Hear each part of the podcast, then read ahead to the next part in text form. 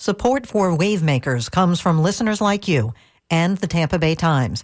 The Pulitzer Prize winning newspaper is available around the Tampa Bay area and online at tampabay.com. Thanks to the Tampa Bay Times for their support.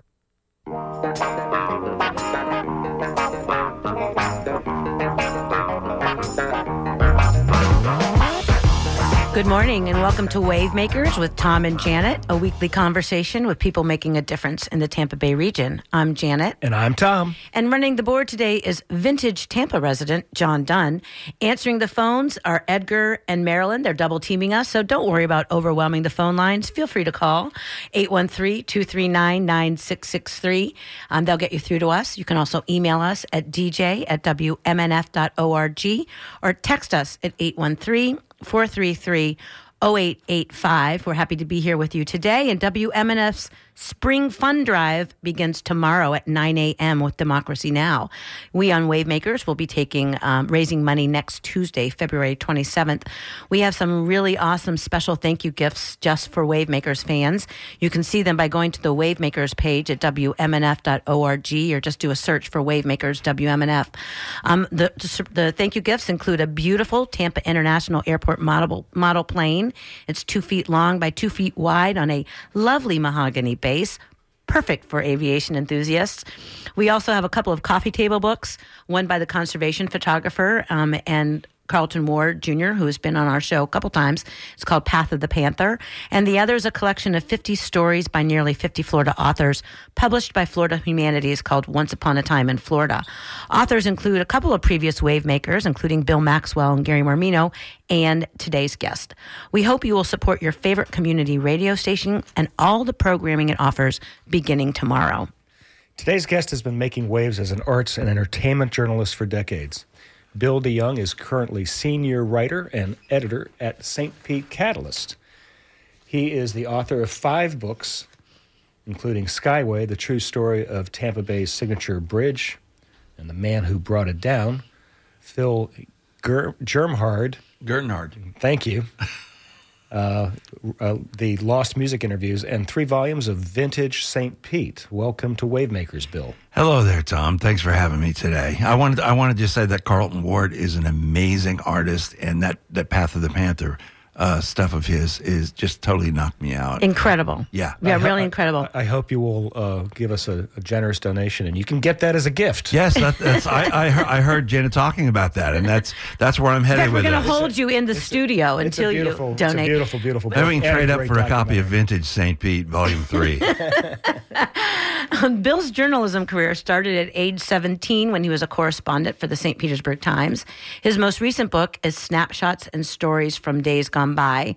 It's 25 chapters, um, and the book documents such traditions and legends as the annual Festival of States Parade, the world famous Kapok Tree Inn, Ted Peters' famous smoked fish house, um, and on and on. Um, Bill, you've written a lot about music. You wrote a book about the Sunshine Skyway disaster, and we'll get to all of that. But first, let's talk about this series, Vintage St. Pete. Sure, yeah. Three books. What sparked your interest in St. Pete history, and how did this series come about? Well, I returned to St. Petersburg, which is my hometown, uh, 10 years ago. You grew up in St. Pete. I grew though. up in St. Pete. So uh, I th- what was happening was it was changing so fast and so profoundly that, you know, I think one starts to kind of remember, you know, slow, molasses, slow life in St. Pete. And, and, uh, because I have a sort of an eye on, on history anyway, thinking about the things that had been happening while I was growing up, you know, and, and, and the people and the places and the, the things, the events that were uh, important to us and part of daily life, most of which were long gone. And it occurred to me that if somebody somebody needed to write it all down. And it- it's the same thing that happened with the Skyway Bridge book. I was just frustrated by not being able to find enough information. What was the story of Tiki Gardens? Who were those people and how did they do it? Um, I remembered the Johns Pass Aquarium where they had a dolphin in a 25 foot wide concrete tank when I was a kid. Not, uh, 12 feet deep. It's, it's a long, st- yeah, it was pretty, terrible. pretty sad stuff. And, um, I, I would go online and hey, what was it, what was all this about? And you'd find a paragraph. You know, it was just kind of receding into history. Well, I like the idea of kind of informing people, whoever wants to know about it, this is what life was like in St. Petersburg mm-hmm. before. And along the way, I found a lot of things that I had never heard of that happened, say, in the 50s or earlier. And there were certain historical incidents like Tony Jannus flying across the bay to Tampa. You know, I wrote the story of Albert Whitted, for whom our airport is named in St. Petersburg. Historical things that had to be done. Mostly it had to do with kind of giving a place in history to things that were very important to people who lived there for a long time. Plus, it's it's a lot of fun. If you live long enough, uh, the stuff that people consider history is actually the stuff that you live through, right? Oh yeah, well, you know, I- I've been around a little while here, Tom, and uh, uh, so you know, the fir- first of all, I think the first book, the first book has you know the story of the Suncoast Seabird Sanctuary and Ralph Heath, who was a friend of mine in the seventies, uh, and uh, you know, people don't know about that. Or Dr. Paul Bearer, who was on uh, WTOG Channel 44, the longest running horror movie TV host in American history. I didn't realize he was in St. Pete. He was uh, WTOG. I don't remember where the studio yeah. was, but he was in St. Pete a lot. And I mean, a lot of this is Tampa Bay stuff. One of the stories that's in the newest book has to do with WTVT, which was the CBS affiliate uh, in those days when we had three channels. Um, and uh, it was you know it was on Kennedy Boulevard, and and so all these guys, Ernie Lee, who did the morning show, played a guitar and sang, Salty Sol Fleischman, the sports editor, Roy Leep, who only passed away a few years ago. Right. God bless you, Roy. Uh, Andy Hardy, sports. This was the number one station in all of Tampa Bay for 25 years. Okay, so I wrote a story. Shock Armstrong, the guy in the Frankenstein mask who hosted the the Friday night you know, cheese cheeseball horror movie fest. Uh, so that's nostalgic to a lot of people. But it was also when I was a kid, those guys were like our local heroes, you know. And so I went looking for information on them. You find you find people who knew them, who work with them, family members, and we can talk about that. And we sort of say, here's who they were. You know, Captain Mac was a guy who had a children's show from the old St. Petersburg Pier live for 15 minutes every weekday afternoon. my sister, one of my my sister Patty, was on that show when she was six, I think. Um, long gone, but tons of people remember that guy.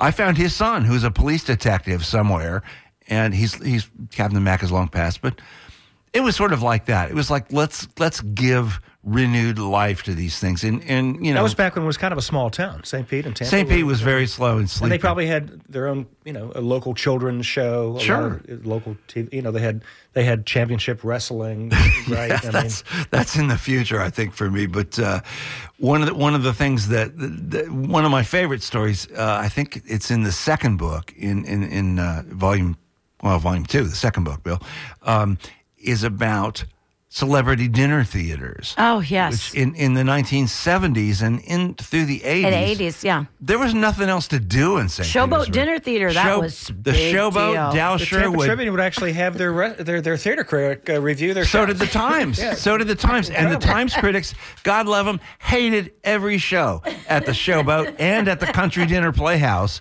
which was the other one. And these They were kept going back for more. Oh my God! This was, and I talked to I talked to actors who worked in the cast with these sort of, you know, faded TV people who were the big celebs that would come in, and they said people would get dressed up. This was a night out in St. Petersburg, and it, it it was it was what you did because you know you didn't really have that much to do. It was, it was a very sleepy town, but it was huge for a long long time, and I got to find out who was nice to work with, who was kind of a bastard, you know, uh, lovely stuff. And you had like Myrna Loy, like film stars would come through. Uh, you know, Myrna Loy was there, uh, Dorothy Lamour, people like that. In addition to the cast of the Brady Bunch and Gilligan's Island, and you know, and Chuck Connors. I wish I'd seen Chuck Connors, but that was kind of before my time. If you're just tuning in and you're listening to Wave Makers on WMNF, and our guest is Bill DeYoung, and right now we're talking about his series of books, uh, Vintage St. Pete.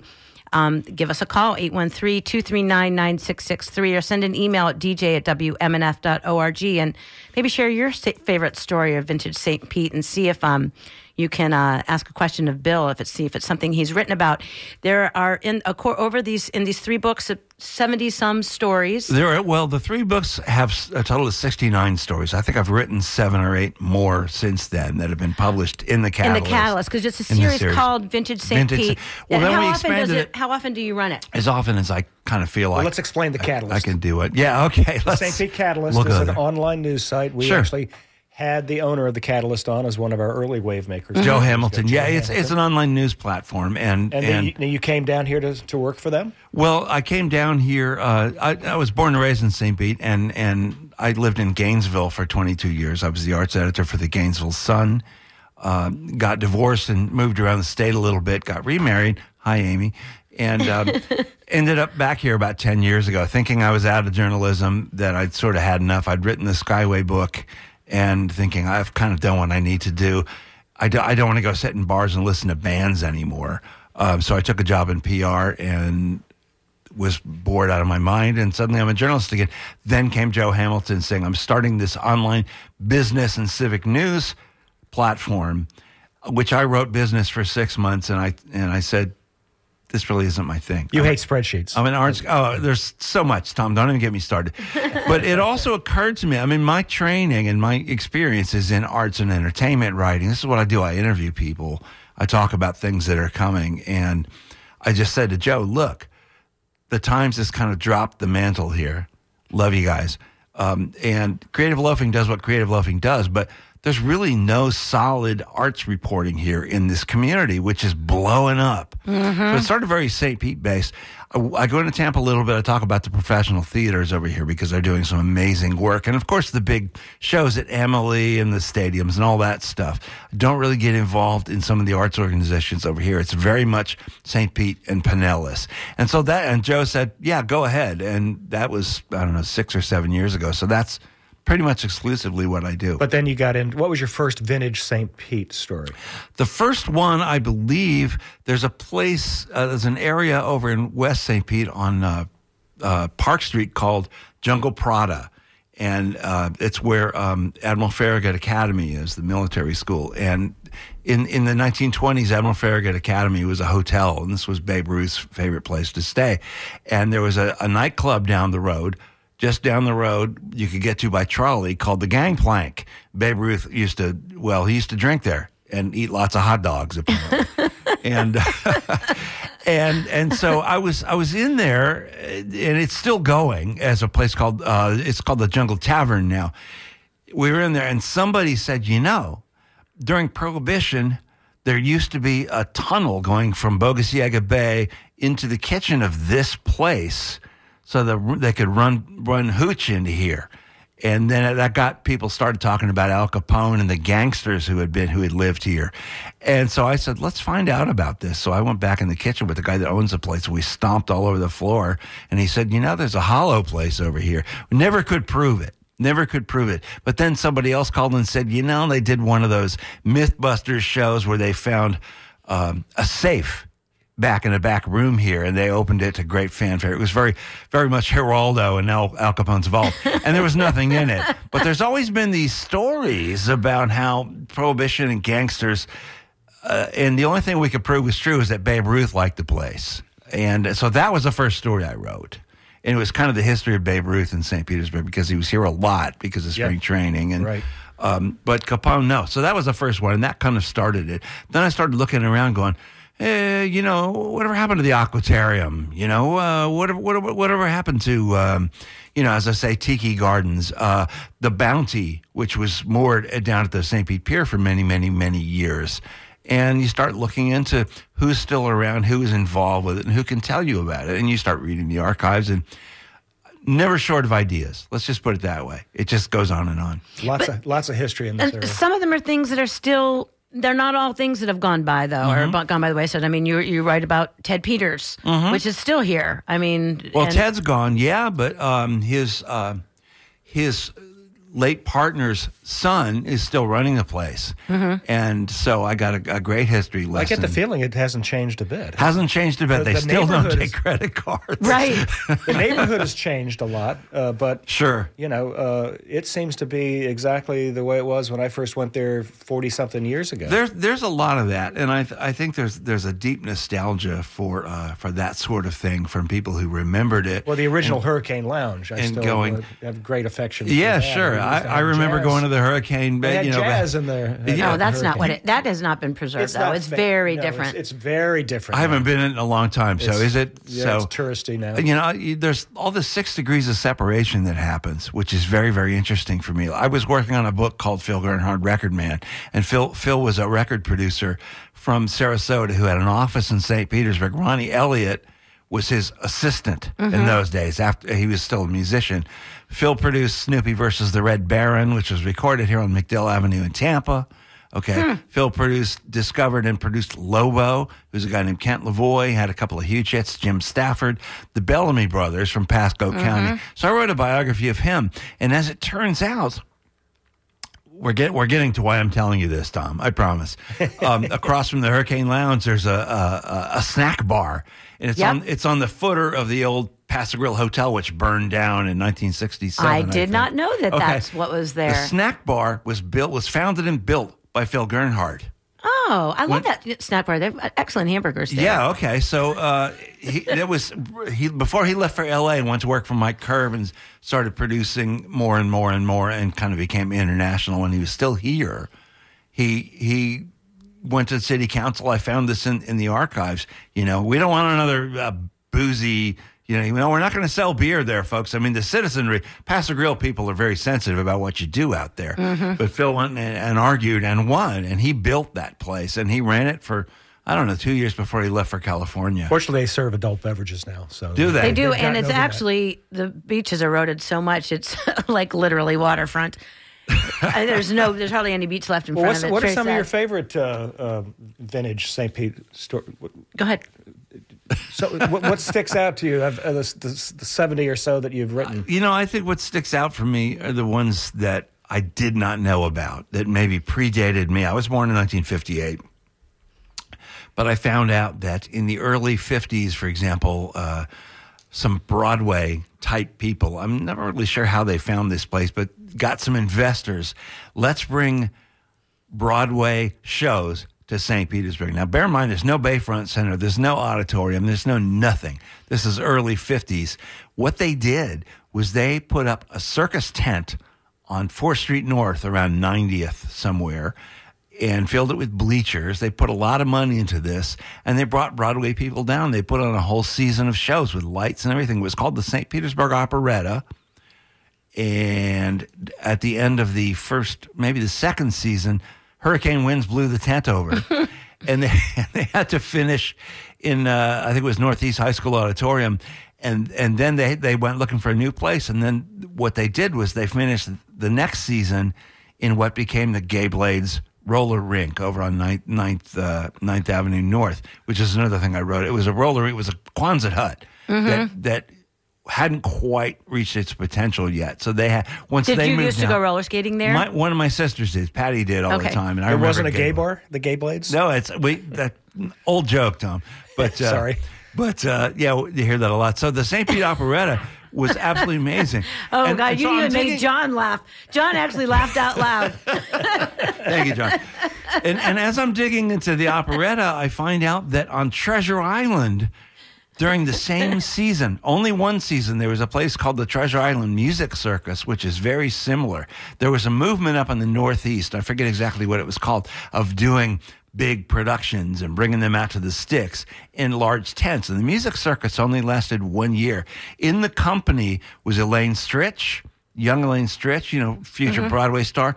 The uh, the stage manager was 17 year old Larry Hagman. Oh, my god! His mother, of course, was Mary Martin, who was connected Yep. in all of this. And that place was a total bust. And and the the, the guys who uh, who are running it were complaining and we just don't think St. Petersburg audiences are sophisticated enough to appreciate this kind of entertainment. And they pulled out the operetta lasted a little long. I love stuff like that.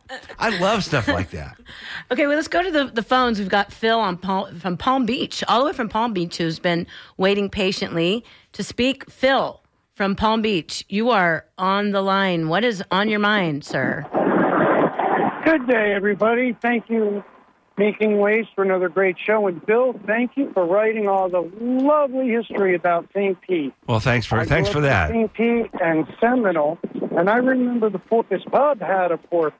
Yes. Also, that was a pub on uh, Seminole Boulevard. Yes, it's it's As it was it burned down and they're putting up a car wash there. Yes. now. Yes. Because we don't have Oh, enough that car was washes. Great. hey, that's the story of my life. You got 10 years on me, but I watched Pinellas County get decimated with tourism and, you know, the influx. But um, I also remember the aquarium out on St. Pete Beach. Yeah, the Now, I grew up on aquatarium, sure. beaches. Yeah. Yeah. And I remember Dolly the Sheep in John's Pass and also Harold's Gun and Knife Club. Oh, sure. I, yeah. was Well, I was in a band in the '70s. We used to play at the Keg and Cork Pub right across the street from oh, Harold's. yeah. Oh, yeah. But wait, why was there a sheep at John's. Pass? I, I have no idea what he meant by that. there are lots of I don't. there's a lot I, I still have where things to John's learn. I guess. Tell us about the sheep at John's Pass. Uh, well, I can tell you about Jimmy Buffett playing while the, the Dolly the porpoise was there. Oh, Dolly the porpoise. That was the. Yeah, Oh, Dolly. Dolly was the name of the of the dolphin at the Porpoise Pub. Yeah. Oh, that's Oh, that's right. Yeah, I forget the name of the one in John's Pass. that was that- Pat. That was yeah, Patty. P A D D Y. That's right, Patty. Yeah. Yeah. That. Yeah. Oh, That was. so Oh, that's another very sad story. Got to get we- our purposes straight. we here. won't go into here, but uh, Pat, yeah, Pat, Patty lived a very sad life there, and and at the end of when Yeah. when the aquarium finally True. drove the Johns Pass Aquarium out of business, the owner, Mr. Hurlbert, sold Patty to the the aquarium, and he died within a year because he had no social course. skills. He had he had to be separated from the other animals because he was aggressive. He lived alone in a nine foot, uh, twelve foot deep tank for nine years. Oh my What would you gosh. Yeah, so people they thought of them as fish in those days. I mean, it's really sad when you read about the history of the way people treated bottlenose dolphins in well, those litter- days. I mean, think about the chimps. I mean, all the exotic animal shows and tourist traps throughout Yeah. the ages. Oh And yeah, it's, that's oh yeah. gonna. And I remember Webb City and the dancing chickens. uh, you know, and That's true. I remember when the circus actually still came to town. Yeah. And Barnum and Bailey still went to the Bayfront Center. The circus has No. become it's become the Americanized Cirque du Soleil now. You know. Yeah. No Oh, yeah. They just had they no animals, right? There just Yeah. was a big circus um, Yeah. at uh, yeah, which is good. It should be. Well, when I was a that way. kid, we would go down to the Bayfront Center, and the circus would be there every January, and they And they filmed their their parade. TV spectacular because it was there because it was so big. Hey, Bill, do you remember the Haas Museum? Yes, that's was a actually a, little- it's on my short list of things to look into. I have some notes about the Haas Museum, H A A S. Wow. Yeah, What is it? What what, what did the Haas Museum specialize I'm specialize not in? entirely sure. Avocados. It was St. Pete history. It Yeah, it was a very local tiny little place, wasn't it? I have It was wonderful, yes. I have some bookmark stuff about that. Well, Phil, yeah, thank try to include that. And Yeah, I'll be looking into that one, man. Thank you. These books. Thanks, you I appreciate you so much, appreciate man. it. Easy Garden. Hey, great show. Great work. Okay. Thanks so much. everybody. Thanks for And calling. this this is thank you to to this sharp listener um, who tells me Jill Jill thank you Jill Dolly the sheep was the cloned sheep from Scotland Right. that's right Dolly was not at John's Pass she was the cloned sheep at Scot- in Scotland so there we go. Um, our guest right now is um, Bill DeYoung. He's the author of uh, three books um, about the history of St. Pete, and he is also a um, content editor for Cat- Catalyst St. Pete. We'll be back with more from him right after this station announcement.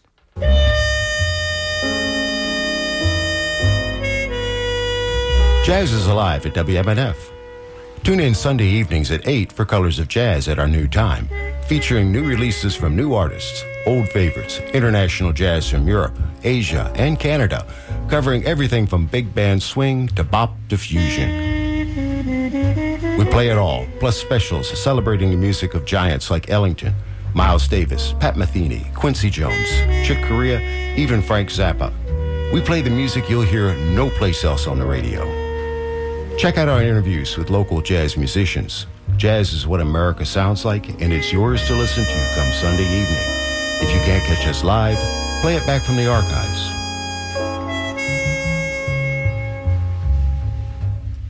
There are very few places to listen to jazz um, on the radio, and WMNF is one of those places. We've got a couple jazz shows, so worth checking out And, and please remember that uh, when we start our fund drive uh, tomorrow. tomorrow. So, um, Bill, one of the things that you've written a lot about is filmmaking. So let's talk about the history of filmmaking and then some of the films that have been um, made in the the Pen- in Pinellas County. I think I think first and foremost, people remember Cocoon, Of cou- which yes. was done in 1984 in St. Pete. Um, so obviously, that was one of the first things I did, just just to get it on record, you know, and get as many cool photos. And a as I good could. movie, unlike, say, Unlike- Cop and a Half, which was filmed in Tampa. Well, that's Tampa. We don't talk about that in don't talk about that because that's embarrassing. what we do talk about is health. Oh, yeah, or Robert H Altman. E A L T H because there's periods. That Robert Altman filmed at the Don Cesar in 1979, which Ronald Reagan famously screened and called the worst movie ever made. Huh. He um, was not wrong. Have you Although seen it? Cop and a Half, I, I kind of want to see it just, I just have to seen see it. the you can see the it on Benoit. YouTube. Yeah, it's seen it's never been made available in any form at all. Um, cop and a half, boy. I gotta. I tell you what. No, health was. Um, Altman hadn't really had his big revival yet. This was before the player and Pret a Porter and shortcuts and all of that. This was, um, you know, he had done Nashville and it was and and had kind of his reputation had slowly gone down a bit, bit by bit by then. But he took over the Don Cesar for a month, and this is a film that has Lauren Bacall, Carol Burnett, uh, Glenda Jackson, sorry, and um, James Garner. Dick Cavett is in it playing himself. and uh, anyway, the Gambit, I'll, I'll give it to you very briefly, is is a, a health food convention has taken over this beachside hotel. Guess where? It's pink, folks. Um, and uh, basically, the candidates running for presidency of the health food organization are all eccentric weirdos, and it's just so bad. I think I think Paul Dooley wrote it. He's in it. Um, as much as you can uh, write a, a you know an Altman script, it was very freeform. was this an excuse to stay at the Don Cesar? I think it might have been. Yeah. I think maybe Dick Cavett said, "Well, I'll do it if you." Because the Don, the Don did go through its own decline. Right, Oh, that's- yeah, that's another was that- story I've Was done. that during the, that period of time? No, Was no, it on wa- the- it was it was just coming out of its decline then. Um, I think for most of the uh, this for most of the seventies, it was kind of pre World War II. A it was, trap. It was the place to be. And It then- was a place to be, and then it was, uh, you know, it was taken over by the military. Uh, it was a convalescent hospital, and then it became a government building, and then it was shuttered. But by the time I think the revival had started, if you look at health, it looks pretty good. It looks Yeah. pretty healthy. Yeah. But this movie, um, I don't know if you, you guys know Roy Peter Clark, who's a, a writer over at Poynter, but Roy was a. Uh, I want to say a Cub reporter. Roy was a reporter at the Times, and he covered health extensively. Roy's a friend of mine, and uh, so he sat in a room and interviewed Lauren Bacall. He, Roy named his daughter after named her Lauren. Oh, wow. Happy, happily tell you that. But Roy told me that he could tell because they Altman liked him and would invite him into what they call the rushes, you know, to watch what they'd filmed. Mm-hmm. And, and Roy said he could tell by watching it that it was going to suck. you know, he said, and so it, it, it you know, and so it literally, I, I think it played at a couple of film festivals and. Um, on TV once, which is where the recording on YouTube came from, and nobody's seen it since. So that was a great story. And so I would talk to people who were extras, who were around while it was filming. I found tons of photographs. I, w- I talked to Roy. I went into the archives of what was being written at the time, what the what the stars said, you know, or you know didn't say. Um, so th- yeah, that was that. And of course, um, And there have been also lots of attempts to create movie studios. That, that happened all over Florida. Florida. They were All determined to make make this Hollywood South. I think this started in Jacksonville. Um, you know, uh, the, the the the primarily African American studio was Right. up there. Right this second, I can't remember what it was called. There's a whole museum dedicated to this right now. Uh, they tried to do it in South Florida. They certainly tried to do it here. Weedon Island uh, had a, a very briefly movie studio that Buster Keaton was very briefly involved with. Right. Did they make any movies there? They made three films. They're all terrible. One is called Chloe, now available as Chloe uh, Love is Calling You on a really bad DVD transfer. The second one is called Playthings of Desire. And the third one is called Hired Wife. and only hired, only hired Wife, it's not the Rosalind Russell film. Only Hired Wife is the one that you can't get these days. And, and I have seen most of it. I've seen sections of it and read all about it. But, uh, so that was early, and they did. They tried to do that in Florida, sort of because of the balmy climate. You can make films year round. Right. Of course, everything went to California eventually. Right. That's what happened. One of the things I did discover working on on filmmaking here is that in I want to say 1946 they shot scenes for a, a Bogart film, a film noir called Dead Reckoning. Here, it's it's Bogart and Lizabeth Scott, who is one of the femme fatales of the time. Um, so if you see it, they drive through St. Petersburg. I don't think they call it St. Petersburg. It's a beachfront town, you know. Mm-hmm. And and then you see them on what is the Treasure Island Causeway, and driving. Then there's a beach scene with that beach in the background. They were never here. What they did was they sent the the second unit out here to get. bo- they shot body doubles in the car from behind and from the side and uh, Bogart and Scott were never here. And then they did that sort of rear screen projection thing to have them on the uh, uh, on the causeway. Uh, a, a reporter for the Times named Betty Orsini, who sadly left us now, was Lizabeth Scott's body double. So she wrote a story about it in 1946. You know, I was Bogart's mole. They hadn't even cast Lizabeth Scott yet. So there's things like that that were just just amazing to me. And uh, they filmed a couple of TV movies here. They shot scenes for Bang the Drum Slowly in Clearwater with Robert De Niro. Huh. And uh, so I, I thought all this kind of stuff just should be documented in one place. The Dolphin Tale movies, you know, it Oh, goes the- on. and that was a big one. And Yeah. then, of course, Spring Breakers with Spring Selena Gomez, who is so big now. So Yeah, Spring Breakers was I think 2012, I want to say, out on St. Pete Beach, and that was a huge thing.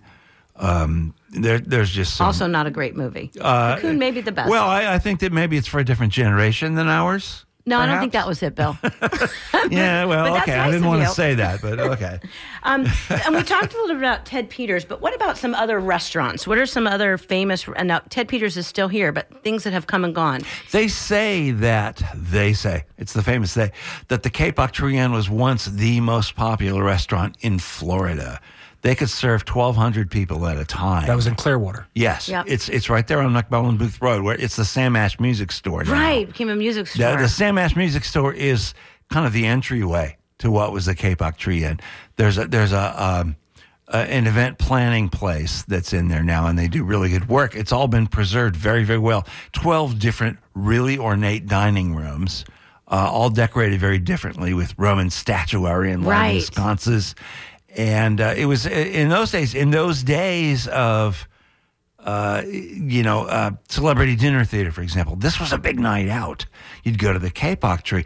Never went there. My parents never took me there. You know, we- our big night out for me was the Ponderosa Steakhouse. On we we on went US there when we first moved here. We Did the you? showboat. We went to the Cape 94th Aero Squadron. Uh Uh-huh. Do you remember that by the restaurant? Clearwater Airport. At the Clearwater Airport. No, no, Okay, no. there's one. Put that in your tickler file. that Yeah. was an interesting one. That was The at the St. Pete tickler file. Clearwater I'm using that one. uh, the Kapok Tree. Uh, it was a, a guy named Richard uh, Baumgardner who had been. Uh, uh, I think he was a he was a musician. I think he was a big band leader or something, and and uh, had had. Uh, come down from Baltimore, I think, and uh, set this place up.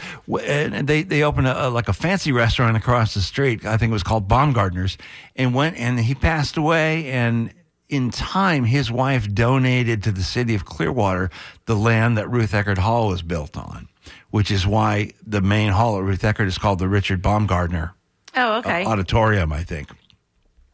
So yeah. So one of the uh, subjects that you have spent a lot of time studying is the Sunshine Skyway Yeah. disaster in 1980, Yeah. uh, which was such a long time ago, but there's still a lot of people here who vividly remember that day.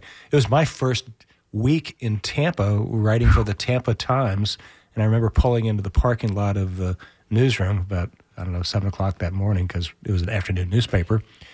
Um, that was a newspaper that was published and delivered to your homes in the afternoon, children. Remember those those days? don't remember that. Oh yeah. we had the Evening Independent. And I had the radio on, and they said, that, you know, a, a ship has hit the skyway. And I Yeah. thought, huh, I wonder what that is. Yeah. And I soon found out You when I got soon into the found newsroom, out.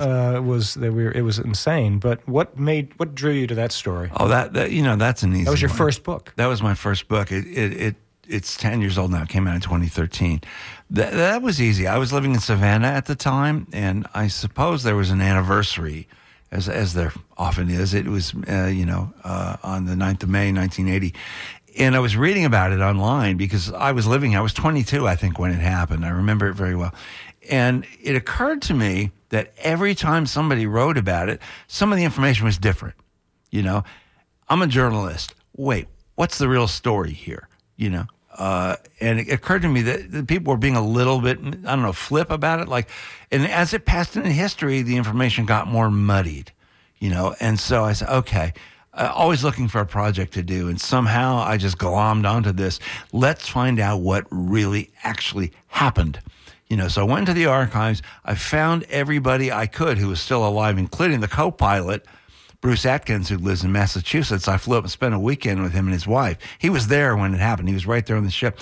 I got all the trial testimony, which is thousands and thousands of pages. I got all the reports from the NTSB, the Coast Guard, um, all, all all the trial coverage, and um, basically just lived this thing for uh, two and a half years. The trial went on for a while, didn't it? It did. Well, it wasn't actually a trial. It was a hearing. It was a hearing. Yeah, and uh, Stephen Yerrid, who we all know here in Tampa, uh, wa- you know, was was Captain Lerro's attorney, defense attorney, and he, you know, to his credit, put on a, a brilliant defense, and um, it really made his career. Hey, Steve, um, and yeah, so I did that. I'm very, very proud of it. But one of the things that you have Yeah. drew, drew from that is is you feel like John Lerro's reputation never recovered from that, even though he was found uh, not guilty of, of he was not complicit in that. It was R- right, What uh, did not they not find? not negligent. Um, uh, both the NTSB and the Coast Guard uh, included as kind of an addendum to to their findings that he might have acted more prudently in the face of what happened. You know, this storm came on him very, very suddenly. It was not predicted by the National Weather Service. I have all the Na- National Weather Service. he was our the ship that he was. He was half a mile from the Skyway when this thing just unloaded on him. You know, um, there are lots of extenuating circumstances here. Um, what what one of the things that kind of irritated me, if I may, and irritates me to this day, is that still on social media, people will say, "Oh yeah, that captain was drunk." You know, well, John John first of all didn't drink. Second of all, this happened at seven thirty in the morning, and he'd been under that bridge almost a thousand times. He was a professional, you know.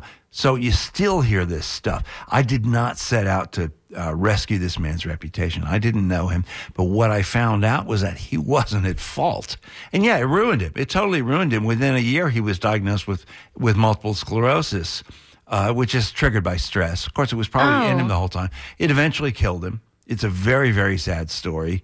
Um, but it wasn't his fault, and I think that people, you know, people should look into it and see what actually happened. I spent a lot of time with the family of Wes MacIntire, who was the gentleman whose car uh, went went down with the bridge and literally ricocheted off the hull of the ship and sa- sank. And he was the, the lone survivor. Thirty-five people perished, and and Wes uh, Wes, who has, has passed away, but I spent a lot of time with his wife and his daughter. His wife Betty has since passed away. Now, all of these folks uh, perished because the vehicles they were in went off the bridge. And Yeah, this- 100 150 me- feet. Today, if the winds get to a certain point, they close the skyway. Right. So I've been wondering how is it that they just let? Oh yeah, that looks fine. It was 1980, Tom. Yeah. you know, I, I think when you look at all the safety uh, gadgets, if you will, they they installed after this happened when they put the when they put up what we still call the new bridge, even though it's been up since 1987. Uh, a lot of it ha- a lot of it had to do with. Um, a, a warning system. It had to do with those bumpers they put up. It had to do with the fact that they moved the uh, the bridge a thousand feet to the east because of this really awkward turn that ships had to had to take to stay in the channel and go into the bridge. So they knocked that out. But a lot of it had to do with there were no lights. There was no warning on the bridge. All they had was radar. And the, plus for drivers, there were no lights on that bridge ever. and to your point, it did. The storm came up very quickly. Sure. Right. It, it kind of out of nowhere. Sure. I mean, the, the National Weather Service issued the report about watch for this squall an hour after it hit. That's how fast this happened. And if you remember that morning, it was blowing like a bandit, as Guy Clark used to say. It was insane. So at that point, he had he had very little choice. He had to either s- try to stop the ship, Which you can't do, right, you know, or or or, find, go for it. His radar blipped on for a second. The radar was in and out, and uh, and Captain Atkins says, "I see the channel. We're right where we need to be. Start your turn. It's an 18 degree uh, turn to uh, to port." And he did that. And also, the the other extenuating thing was that there was uh, an oil tanker outbound from Tampa that was right on the other side of the bridge. He had lost contact with him when the storm came up. He thought uh, he could Lerro could have gone essentially made a U-turn in the Mm-hmm. channel and avoided the bridge, but he didn't know where the tanker was. because he couldn't see it. Couldn't see it, and the radar was going out. And as it turned out, which my research kind of uncovered, the, the captain of the tanker never broadcast the fact that he had pulled over to, to wait, let the storm beat itself out. He had grounded himself on the other side. He never told Lerro this. Um, which is the sad truth. And there's a lot of people who are involved in in the Harbor Pilots Association who have uh, strong opinions about what happened there. But it wasn't Lerro, and Lerro took the blame, took the brunt of the blame, and still all these years later. Is you know he's he's been dead for quite a while now. They still say, "Oh, it's his fault." It wasn't his fault. Terrible set of what would we call it? Like bad mojo all coming together at the same time. In the Yeah, same perfect place. storm. So in Perfect 2015, though, you took your work on the Skyway to another level and uh, organized a, um, a memorial uh, Yeah. to be that was placed. We put up a memorial out there Yeah. at the rest area. It's near the Blackthorn Memorial. The Blackthorn tragedy of 1980 plays kind of into this story too. So it's right there. Explain that. rest- How does, yeah. Well, on the 20th of January 1980, the Coast Guard cutter Blackthorn, which is a small uh, small vessel, was coming out of uh, a dry dock in Tampa on its way to Galveston uh, about seven at night, and as it passed under the Skyway. Um, it got rammed. It got rammed by an incoming freighter, and it sank in I think four minutes. And 30, oh my gosh, 20, twenty-three crewmen drowned. It is still to this day the worst peacetime disaster in uh, Coast Guard history. Um, and um, the the pilots uh, refer to that area as the combat zone because everything come. This is before they changed it. Everything comes together at the same time. Um, it, it it plays into it simply because Blackthorn was left where it was for several weeks until they raised it. I have the video footage of them raising it. It's harrowing stuff. And um, one of the ships that was having to come through, they had to move around it to go under the bridge to get to the port of Tampa. Very, very, at that time, the seventh busiest port in the country. And one of the ships was trying to go around it. It's, uh, uh, Keel or uh, uh, the stern. I'm sorry, I can't think of the words. I've been out of the maritime business for a while now, so it takes me a minute. The stern swung around and clipped one of the main supports and knocked a little sheet of concrete off of it. No, no serious damage was caused. I didn't even know about that. Yeah, but It's- it's and it continued on to the port.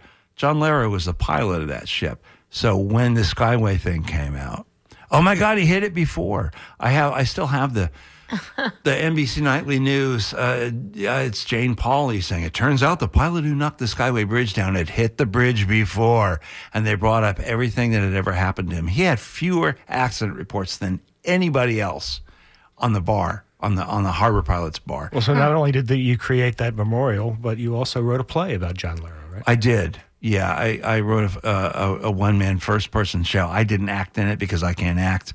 Brilliant actor from uh, St. Pete named Mike, Michael Horn did it. Uh, it's called Mayday. Captain Lerro on the Skyway Bridge, and essentially for seventy five minutes, he sits there and tell you tells you what he went through, and it's pretty harrowing stuff. And we did some video, and a lot of it was taken from his testimony. A lot of it was taken from. Um, you know, the testimony of others, people who told me about him and the kinds of things he said. So interesting. You you're very fascinated with him. Why why the fascination with him? Well, I think? I think the memorial came about uh, probably just because the state of Florida, to my uh, understanding, wanted to pretend this thing never happened. You know, when I started, I started writing to Tallahassee uh, in 2014, saying, "Can't we do something about this?" Because they already had a memorial to the Blackthorn. The, well, the Coast Guard put it up, an absolutely beautiful thing, and and I thought we should we should s- honoring the people, the thirty five you know innocents who died.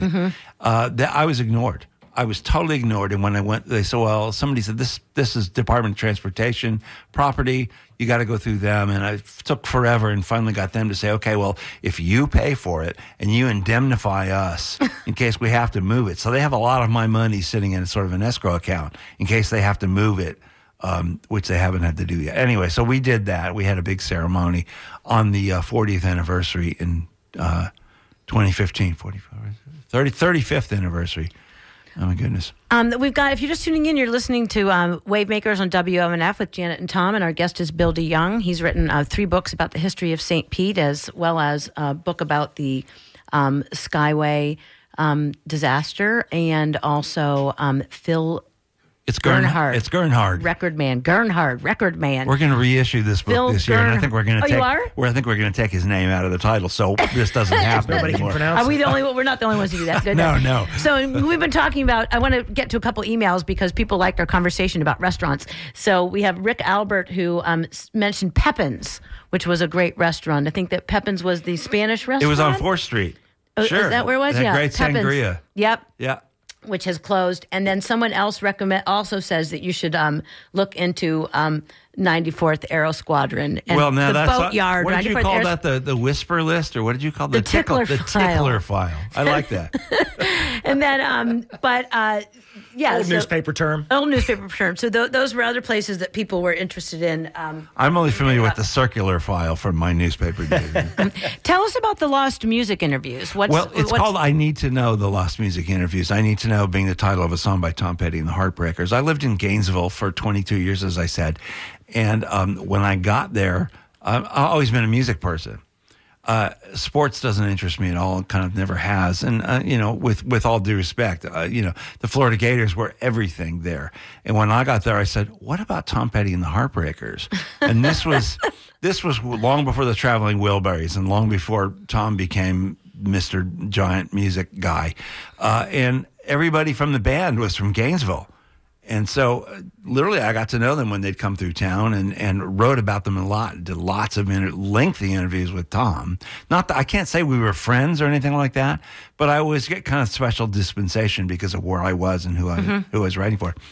Uh, so I need to know, and I also wrote for uh, a music magazine called Goldmine. It's a record collecting magazine that I will say now used to be good. I, I haven't seen them lately, but they used to. I would write. I wrote like ten thousand word interviews with people. Um, with you know, I did lengthy interviews with Linda Ronstadt. Oh, cool. And, and people like that. Uh, I did a lengthy interview with George Martin, the Beatles producer. Being a Beatles nut, that was like that was the pinnacle yeah. for me. And I literally spent a day writing questions out. What did I always want to know? You know, rather than just like shoot from the hip and ask them stupid stuff. Still, my favorite interview I've ever done. That's what this book is. It collects all these. There are four interviews with Petty. They're all very long. There's two interviews with Neil Young, who's another favorite artist of mine and I can't remember how many, but there's a lot of that. And Goldmine, you know, I own the rights to that. I went back to um, the actual Petty interviews that I did. I still had the cassettes, transcribed them all. There's one we did after he'd played with Bob Dylan in Madison Square Garden in '86. Right after the show, we just sat down in his hotel room and talked for an hour and a half. Oh, that's awesome. And so a lot of this stuff nobody had ever seen. Oh, screw it, man. Let's let's let's put it out. Put a book out. So that's what we did. Cool. Um, we got a couple calls, so let's go to the phones. Um, uh, Kenny from Clearwater. Kenny from Clearwater, you are on the line. What's up? Uh, did you ever hear about the story about Saturday Night Live getting sued over the skit they did about the Skyway Bridge? Well, they actually, yeah, it's actually in the book. They actually didn't get sued, but they took a lot of, let's say, flack Back- for it. backlash, and they They- yeah. It, there was a, a, a big thing in the in the Times back What in the day. What they say? They said, uh, "This is what Florida does for toll dodgers." you know, I can I can I can almost quote it verbatim. The St. Petersburg Highway Authority had to close the Tampa Bay Bridge today when a driver refused to pay the toll, and there was a picture of Mr. Hornbuckle's yellow Buick hanging on the edge there. Oh man! And it's real. It's a it's a clip when I do I do presentations about the Skyway. and Yeah, I that show photo it. was on the front page of the New York Times the next day. Yeah, You said you used to work for the Tampa Bay Times. I, I, I was a correspondent for the Times when I was 17, Uh-huh. 18 years old and wrote a lot Yeah, of my my concert friend reviews. used to work there. He was, I think, he was an editor, Larry Fletcher. Oh, sure. I remember Oh, yeah. that name. Yeah. Larry, yeah, we we played lacrosse together for the Tampa Bay Lacrosse Club. Larry worked at the Tampa Tribune, and I worked with him. There you go. Yeah, Yeah, yeah. Old journalists never never die. They just write books. You know? Thanks for calling. What? what- Yeah. In Larry's case, he's uh, publishing military magazines. There you go. Thanks for the call. Appreciate it very much. Um, so, where can people? Uh, well, let's go back to this because you knew Tom Petty or you talked to him. Were you surprised at the way he died? I was surprised. I was kind of surprised by that. Well, I, I, I'll tell you my view on Tom, and I'll do it in an expeditious way. I'm looking at the clock here. Um, he changed a lot after uh, the Traveling Wilburys, after he changed the people he started associating with. Uh, I was very into the Heartbreakers as a unit, as a group. Well, you were in Gainesville. Yeah, Yeah, was- and and uh, I could. I could see that changing, not only by his just his attitude and the way he talked, and then he fired Stan Lynch, the drummer, who was a great big part of why the Heartbreakers were great. And Stan is still a friend of mine, and I love him to death. And to me, that was like Petty didn't care anymore. In the early days, he would always talk about the Heartbreakers as us, and then it became me you know uh, he, he became a big uh, and uh, for lack of a better phrase an la rock star i literally in the mid 90s stopped trying to talk to him it's like I, I just don't care anymore you know moved on Interesting. so was i surprised not really That's sad. yeah. Um, and tell us how can people access your books? Uh, many of them are on Amazon. Most of them are on Amazon under my name, and uh, also the ones that are published in St. Petersburg, which is the Vintage St. Pete books. And I need to know you can get through stpetersburgpress.com. Tombolo Books in St. Petersburg has, I think, all of them. I think Tombolo Books. Yay, Tombolo. They do good work Yeah, hey guys. Yeah. So I, I did want to ask you because we only have a few minutes left here. Um, how did you become a correspondent for the St. Pete Times at 17? Did you just walk in and say, "Hey, I want to write for you guys"? And say, "Okay, sure." Well, I had an in. I'll tell you. My Okay. sis- my sister had been a writer there. She's now at the Washington Post. She's actually been at the Washington Post for almost 50 years now, but Yeah, it's incredible. she was a reporter. And so I, I just knew people there. I was her kid brother. This was before she posted all the salaries of all the reporters. It was after she was still there. She was I mean, still there. Yeah, Incredible. she she went on to bigger and better things. So it really was. I got to know. Uh, I don't know if you know Bob Ross, who went on to write for the Tribune. Good Yes. friend of him. Yeah. Okay. Well, yeah. Bob was the music writer at the Times, and for better or for worse, uh, hey Bob, I love you, Bob. I, I He's glo- probably listening. He, I hope so. I glommed on to Bob, and, and and I got a job as a copy boy in the in the office. There. Oh, that's how You- I started. Oh, there you go. You know, Well, I running copy coffee and taking the They copy. were later was a copy called girl. editorial assistants, but Yeah, yes, an editorial Copy We called them copy kids, Copy kids. actually. And, and basically, I guess what I did was just pestered Bob no end. And and finally, he, he, he said, Well, can you write? And I said, I think so. and he said, Look, I don't want to go to Lakeland to see Queen or whatever it was.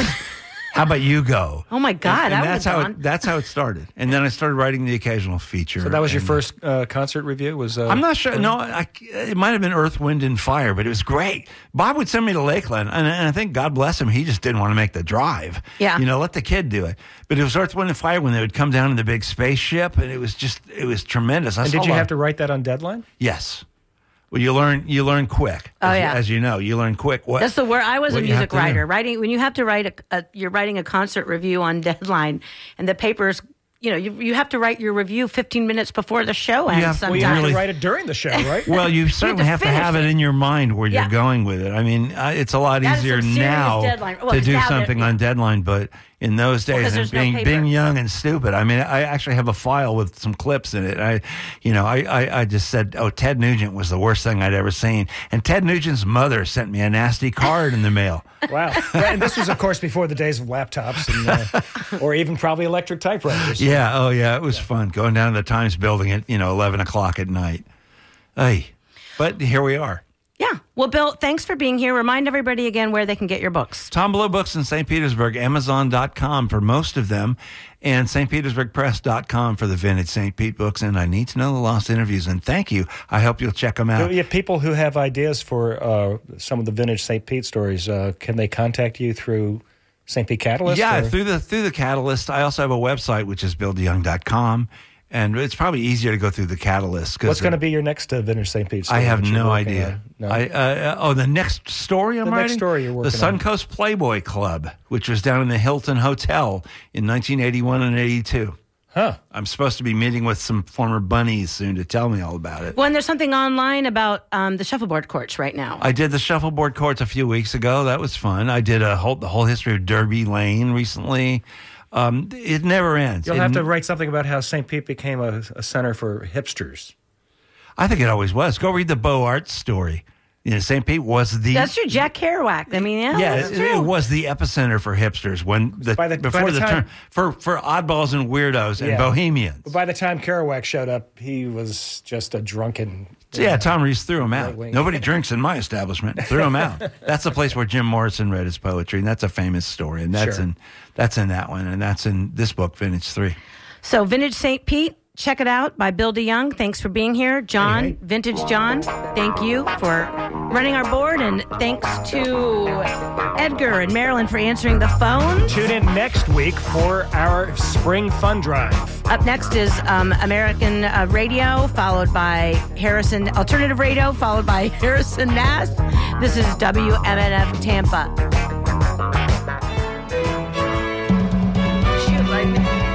The cruise